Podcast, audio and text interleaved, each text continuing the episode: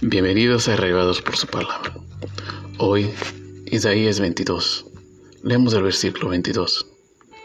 Y pondré la llave de la casa de David sobre su hombro, y abrirá y nadie cerrará, cerrará y nadie abrirá, administrando un sepulcro, una mansión eterna. Dios nos regala la vida, como vivirla está a nuestro cargo.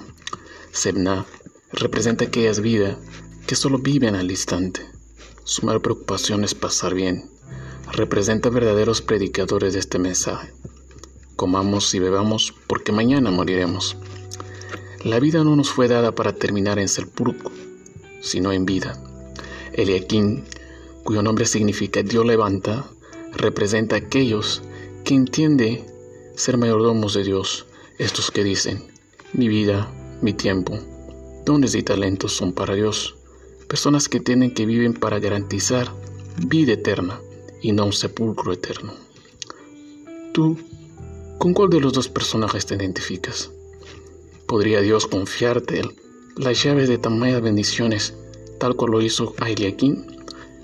¿Está administrando tu vida para una mansión eterna un sepulcro eterno?